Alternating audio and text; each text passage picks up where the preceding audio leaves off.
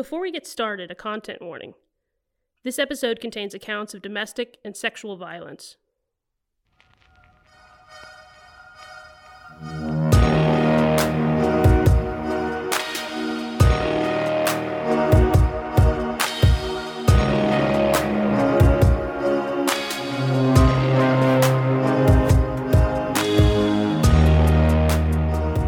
April Wilkens is a middle aged grandmother who would risk everything if it meant keeping her son Hunter from harm. She's a pacifist, a vegan, and she weighs 105 pounds. She's a health nut, leads 5Ks in her spare time.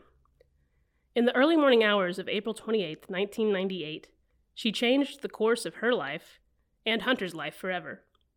And she did it to protect him and to save her own life. In 1998, Tulsa was a small to mid sized city in the Midwest. It dots the northeast corner of Oklahoma.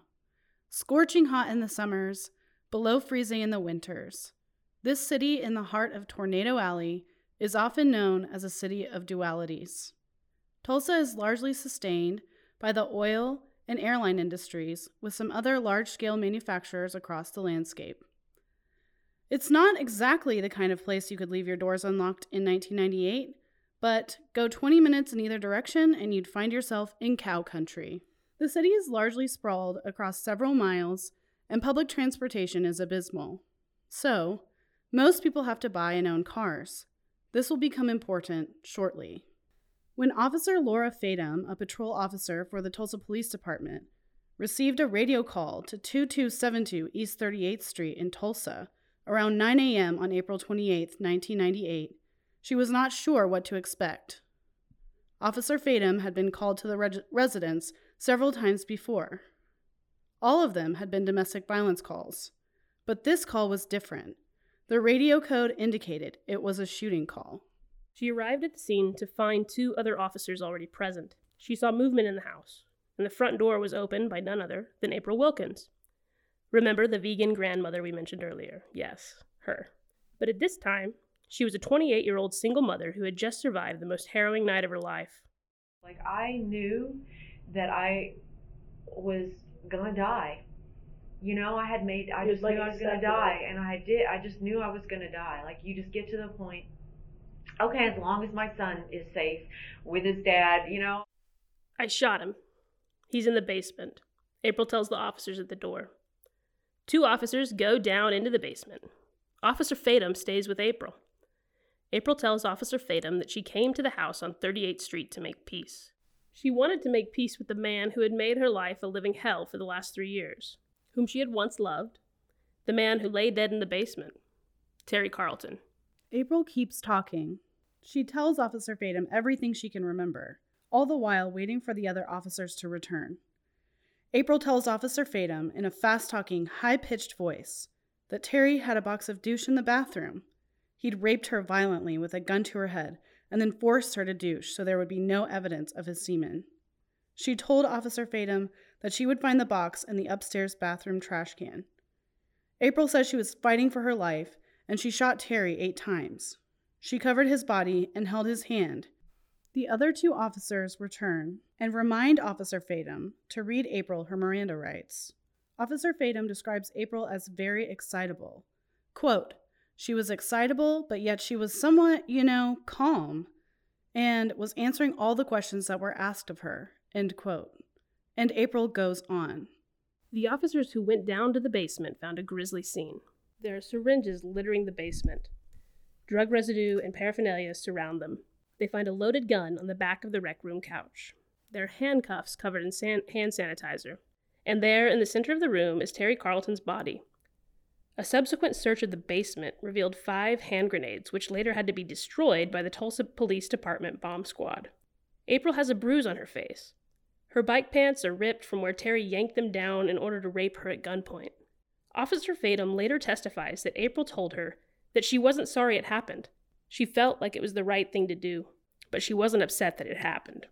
In truth, April's mind was reeling, partly from the adrenaline and partly from the psychotropic drugs that had been administered less than 24 hours before in the mental institution where the police had had her involuntarily committed.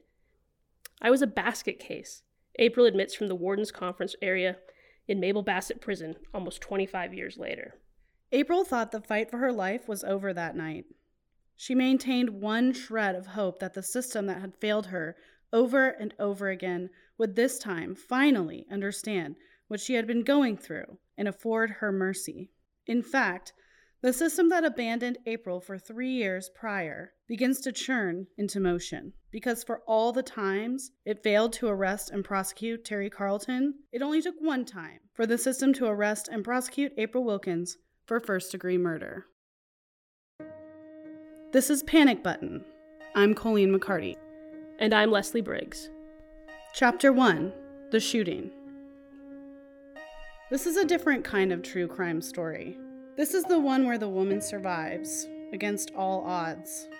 This is the one that wakes me up at night sweating. This is the one where the usual heroes we come to count on, the hardworking beat cops and the homicide detectives who always get it right, are nowhere to be found. This is the one where the system fails you so many times. And then, for extra measure, the system commits you and calls you psychotic, all while you're fighting for your life. This is the recurring nightmare you have, where you're screaming as hard as you can, but no sound is coming out. I'm an attorney. I've been working in Oklahoma on criminal justice reform for four years. I've helped to commute over 100 low level drug crime sentences and worked on criminal legal legislation. I'm also an attorney. I've spent the last few, few years working on federal civil rights litigation, mostly on the employment side of things, but I also got to witness a few cases of extreme police misconduct. Both of us worked to uncover injustices in the system. In every case, there's a journey to uncover the truth. The truth should always be the goal. But in April's case, we see the truth obscured again and again by power, money, and a mid sized city's small town justice system. There was no combination to the lock of safety for April. She could not crack the code. Instead, the system cracked her. And she's the, one, she's the one who has to pay the ultimate price. Sure, she may have been a battered woman, but she made the choice to pull the trigger. Sure, she may have been raped over and over and over, stalked to the point of not being able to return to her home, but she made the choice to go to Terry's that night. She knew what she was getting into. April's story will piss you off. It will wake you up. It will show you that even when you will do whatever it takes to survive, you will be shoved into another system where all your greatest fears loss of freedom and control, surveillance, fear, and violence are your everyday reality.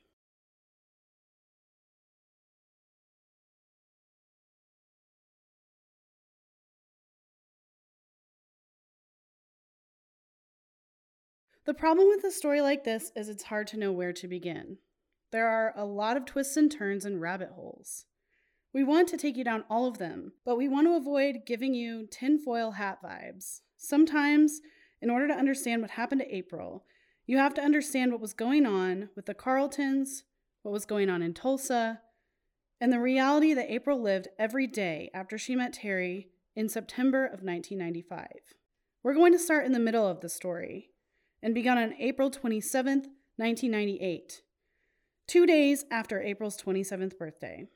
It's 2 p.m., and April has just been dropped off at a substance use program in Tulsa after serving two weeks of involuntary commitment at Eastern State Hospital in Vinita.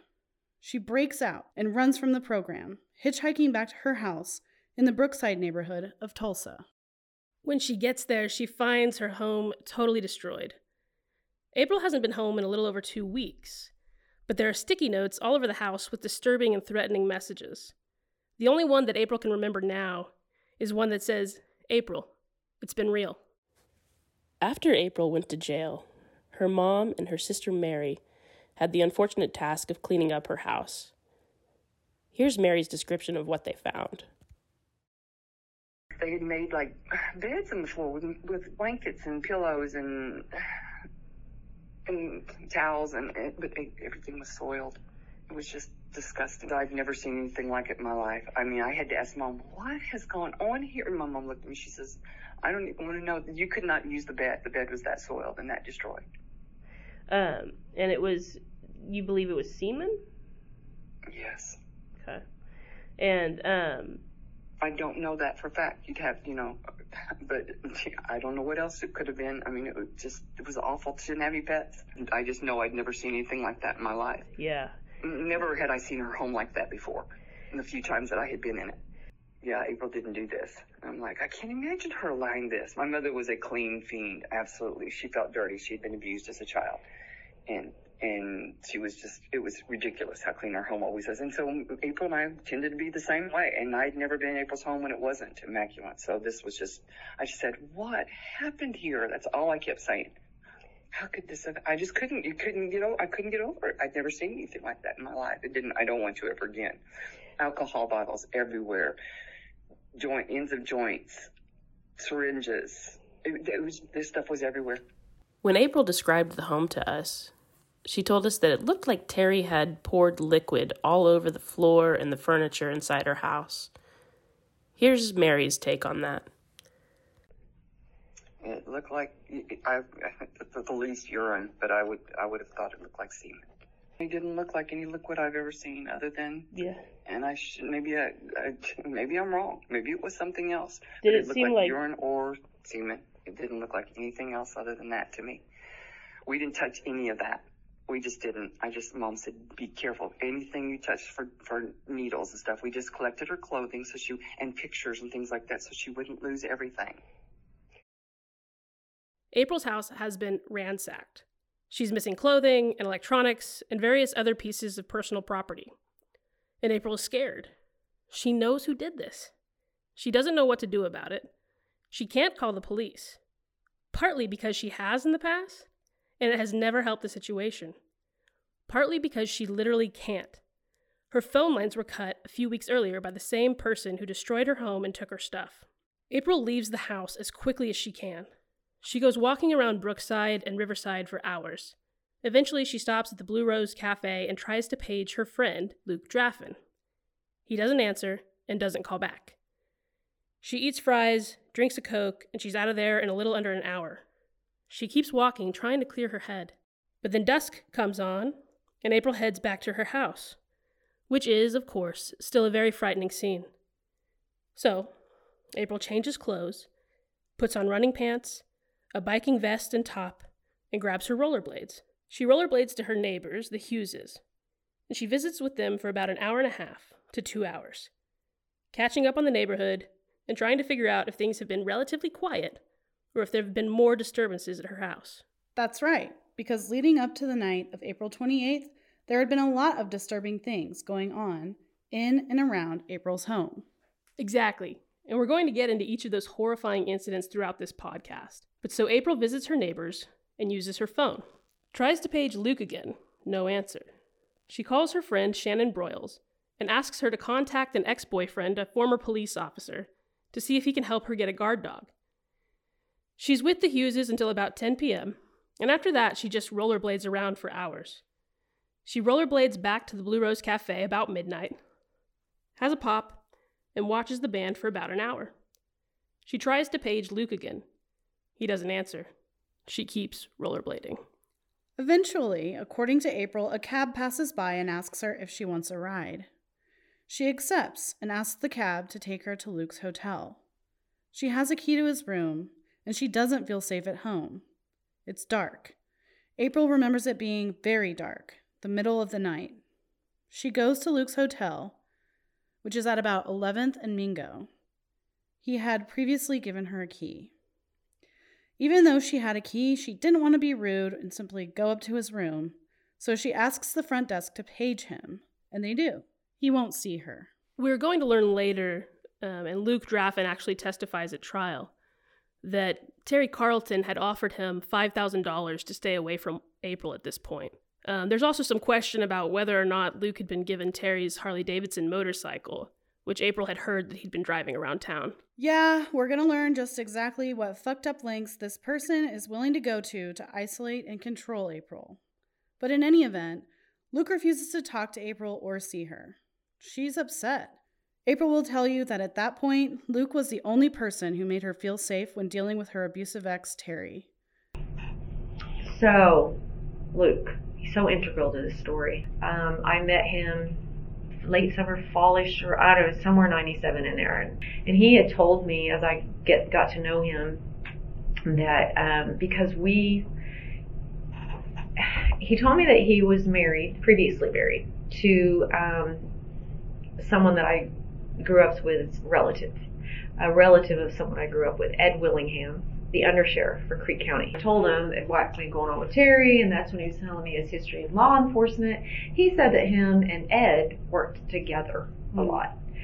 And him knowing people I knew and being married to Ed's one of Ed's relatives and having kids with him, like that to me was this is my hometown people, that sort of thing. And and so this was, was just a familiarity mm-hmm. for me. He just seemed to carry mm-hmm. carry his own. Like Terry and even Terry wouldn't mess with me. He didn't really know him, but and I, it was just the way that Luke carried himself. Um, so that's the story with Luke, and that's why I really gravitated towards Luke. And he was like, you know, hey man, you know, he all this work in law enforcement. I can, I'll help you. I can help you. And now Luke won't even talk to her. She goes outside, throws her backpack on the hood of his car, and puts his hotel key on the visor.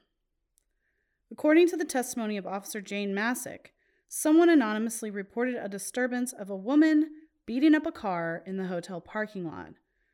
But when the officer arrives on the scene, no disturbance and no woman. Officer Masick is leaving. She comes upon April rollerblading in the dark. April flags her down and asks for a ride home. Officer Masick runs for information in the case there are any warrants. No warrants come back, but April's record of police reports comes up. She's been a person of interest before, which means basically that she's made reports.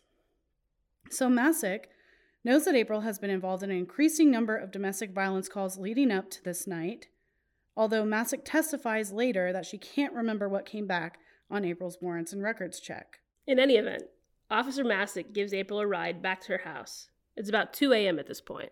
It's 2 a.m., April 28, 1998, and April Wilkens takes off her rollerblades and puts on her tennis shoes. She leaves her house and walks about a mile towards Lewis, up to 38th, to make peace with her tormentor. When she gets to the home on 38th Street, she knocks on the door and Terry Carlton, abuser, intravenous drug addict, son of Don Carlton of Don Carlton Honda fame. More on that later. Terry answers the door, gun in hand. So there's April, in her athletic gear, up almost 24 hours straight, having just been released from involuntary commitment in a mental institution. She'd had french fries and a Coke for dinner after walking all afternoon and rollerblading most of the night. And there's Terry, April's longtime abuser, with gun in hand. Immediately when April enters his home, he starts trying to get her to go upstairs where the bedrooms are. She resists, and they go downstairs into his basement, which is like an entertainment area. There's couches, guitars, and drug paraphernalia. A lot of syringes. He also had a bunch of April's stolen stuff, which she noticed was missing when she got back home from the drug abuse center earlier in the afternoon. Right. He had all of her belongings strewn about his basement rec room, totally unafraid to be caught with the stolen goods. And April tries to laugh this off. It's totally bizarre, but she's trying to keep the invi- the the mood light and cordial. She wants Terry in a good mood so she can make peace with him, move on with her life. All April wanted when she went over that night was to make peace with Terry and have some kind of resolution so that she could live her life safely and without being stalked, harassed, or threatened. Right. And that's unfortunately not at all how this night plays out. Everything leading to this moment has been one violent escalation after another. And we promise we're going to break all of that down for you guys on this podcast. But in the early morning hours of April 28th, everything is about to get much, much worse. So now, April and Terry are in the basement lounge, Terry has April's stolen goods all over the place, and his tone and demeanor begin to shift from cordial to short tempered. I think it's important to remind everyone here that even though you don't have all the details of their history together, this shift in demeanor is something that April has experienced a lot in the past. Right. She knew what this shift meant. She knew how quickly things could escalate if she did not tread lightly. And at this point, Terry becomes insistent that they do drugs together. As we've mentioned, Terry is a drug addict. April has been ad- abusing drugs. Despite what's about to unfold, she tests negative for any substances once the police arrive. So April tries to resist taking the drugs. She rebuffs Terry's insistence. This, of course, agitates him. April can tell he's beginning to lose his temper. So she relents. She convinces him to let her mix her own methamphetamine, and she makes a weak solution, makes it as weak as possible. They shoot up meth. It's about 5 a.m. now, and Terry is getting more and more agitated. And April asks to use the bathroom to get away from him for a moment so he can cool off. She goes to the upstairs to the second floor, bypassing a bathroom on the first floor. And that fact is going to become a, a bit of uh, a piece of contention when we get to the trial. There's a lot of contention at trial. At this point, Terry was agitated, short tempered, but not making direct threats toward April. All that changes when she opens the bathroom door. She opens the door on the second floor, and there's Terry with a 22 in hand. Terry tells April he's tired of waiting around on her and that she's never going to come around. He has the gun pointed at April and he's blocking her exit to the stairs. He tells her that she owes him a fuck and he's going to take it. He drags and pushes April to the bedroom. So there's going to be a discussion of rape here in some detail, and we just want to give you a little extra warning if you want to skip forward a bit. But at this point, April is terrified. Terry is trying to get April to commit to being with him if he will agree to go to drug rehab again. April cannot and will not make any further commitments to Terry, not after three years of increasingly violent abuse. Terry pushes April onto the bed. At first, he puts the gun on the nightstand, and then he changes his mind, places it on the bed within his reach next to her head. Terry tells April he's going to rape her and then kill her. He rips her shoes off and throws them across the room. He's trying to rip her pants off, but he can't get them off all the way. They remain stuck around her ankles. They're, uh, they're running pants that have these little zippers. He lifts her shirt up and he begins to physically assault April. He penetrates her digitally and then he vaginally rapes her. He tells her she's going to be a dead bitch. And as she begs him not to, she asks him to go ahead and kill her so that she won't have to feel him raping her. He begins to beat her about the head and body. This is important because Terry had never beaten April on the face or the head before. In fact, he tries to break her neck by snapping it. He's doing all of this while he's still penetrating her. And that's when he said, you know, you're a dead bitch, and he tried to break my neck. Right. Mm-hmm. He tried to break my neck, punched me in the head, um, tried to break my neck, and then then I got so angry, and that's when I started, you know, asking him, how can you stand to be inside someone that, you know, that, or how can you be inside someone that can't stand, you know, I can't stand having you inside me. How can you get in?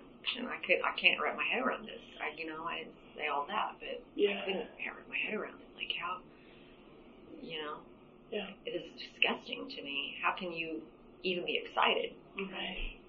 And then that just made it worse. It's where you think it's never going to end. And, um, whew. Yeah. And she is in so much pain.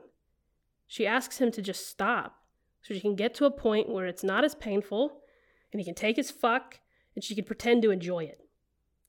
And she starts asking him, how can he really enjoy this knowing that she isn't interested in having sex with him at all? She's never had the courage to speak to him like that. It works. He stops. He starts to masturbate. He can't finish. April pulls her clothes back into place.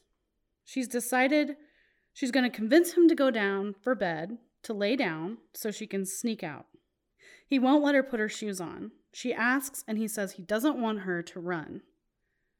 He lays down in bed. He gets back up, down, up, over and over until he decides he's going to go back down to the basement with her. He's trying to get her to do more drugs, this time heroin. She's refusing. He's getting angry. He mixes a concoction of heroin and meth and demands April shoot up from this mixture. April's never done heroin before, and tonight isn't the night she wants to start. April manages to squirt her syringe out on the ground. pretending to shoot up while Terry is having trouble finding a vein. Terry is spinning out. He makes April clean syringes for him so he can try a new syringe in the vein. While Terry is struggling to shoot up his mixture, April asks to use the phone, and to her surprise, Terry lets her. She goes upstairs to call for help, but she doesn't call the police. And you're going to learn why throughout the course of this podcast, but for now, you just need to know that anytime the police got involved, it always made Terry more violent afterward. So she's upstairs. She sees the gun from her earlier rape and Terry's police scanner. She gathers up some money, Terry's credit cards, the gun, the scanner, his keys, and the garage door opener. Remember, it's the 90s, and April doesn't have any money or wallet on her. If she's going to flag a cab or get a hotel to hide, she's going to need some money. April's frantically trying to prepare a bag so that she can escape. That is the ultimate goal. She remembers the gun in the top dresser drawer and she grabs it and sticks it in her back pocket of her biking vest, right in the small of her back. When asked later at trial why she grabbed the gun, she stated, quote, My first instinct was so that he couldn't use it on me. And secondly, to be able to protect myself, you know, end quote. She's listening intently to Terry's movements in this old house. You can hear every creak and step he makes. She's packing her son's camera case with cash, cards, and keys. Then she puts the camera case in a backpack and sets it by the back door. She quietly creaks open the back door so that it won't make any noise when Terry ultimately goes to lay down. April knows from experience that Terry is faster than her, and she knows that he can catch her if she just breaks for a run. She knows this because he has chased her and caught her by the hair and dragged her back inside. This was witnessed by April's both April's neighbor, uh, Glenda McCarley, and Terry's neighbor, Dr. Laughlin. She is afraid to make a run for it due to her past experiences. April goes back to the basement, still waiting for Terry to lie down so she can escape. And suddenly, without warning, he barrels back downstairs frantic. April's sitting in a, in a chair, sterilizing syringes, as Terry had asked her to do. He bursts into the room and he handcuffs her with her hands in front. And he says, Bitch, where's the gun? Then he jerks her out of her seat and begins to pat her down on the sides for the gun. Internally, April is panicking because she knows if he finds it, she's dead. Terry doesn't find the gun on her. Quote, he told me he couldn't trust me, that he didn't believe that I didn't have the gun. He said he was going to kill me, but first he was going to rape me up the ass. Then he was taking me to the couch. End quote.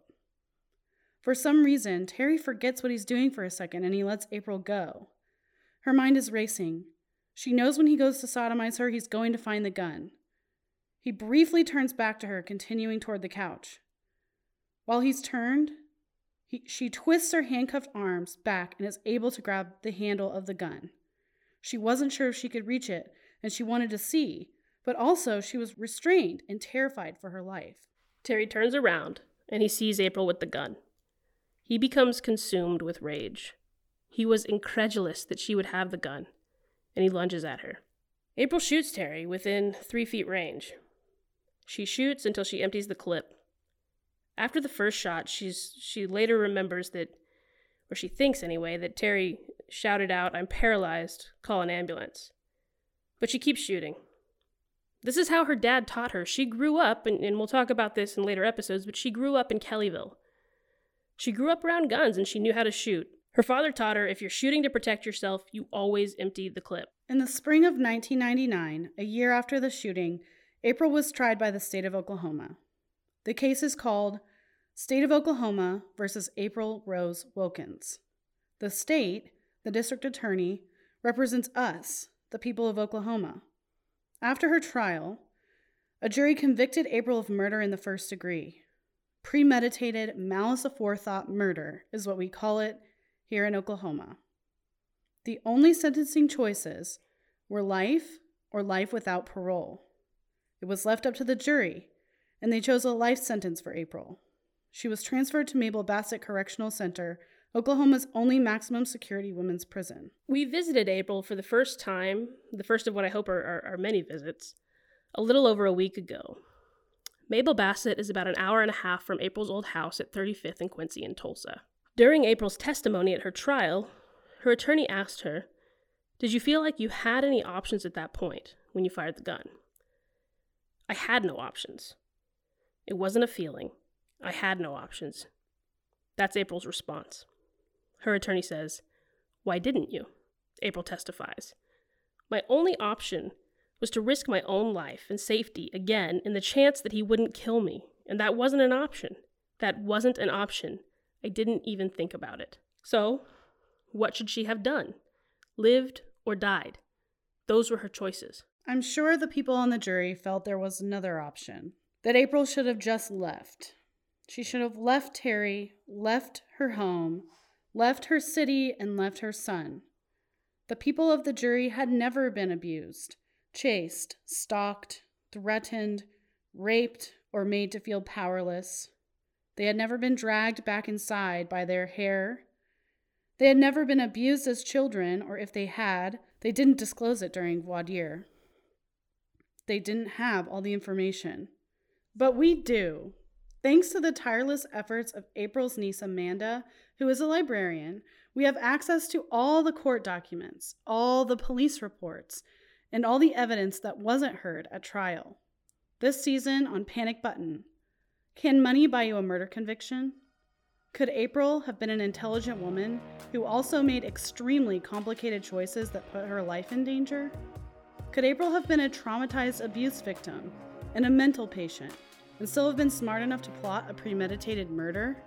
Can we look at the mistakes of our past and reckon with the injustices of a sexist, cruel justice system? Has our understanding of domestic violence changed enough to accept that 25 years is long enough to serve on a crime for which you were simply defending yourself?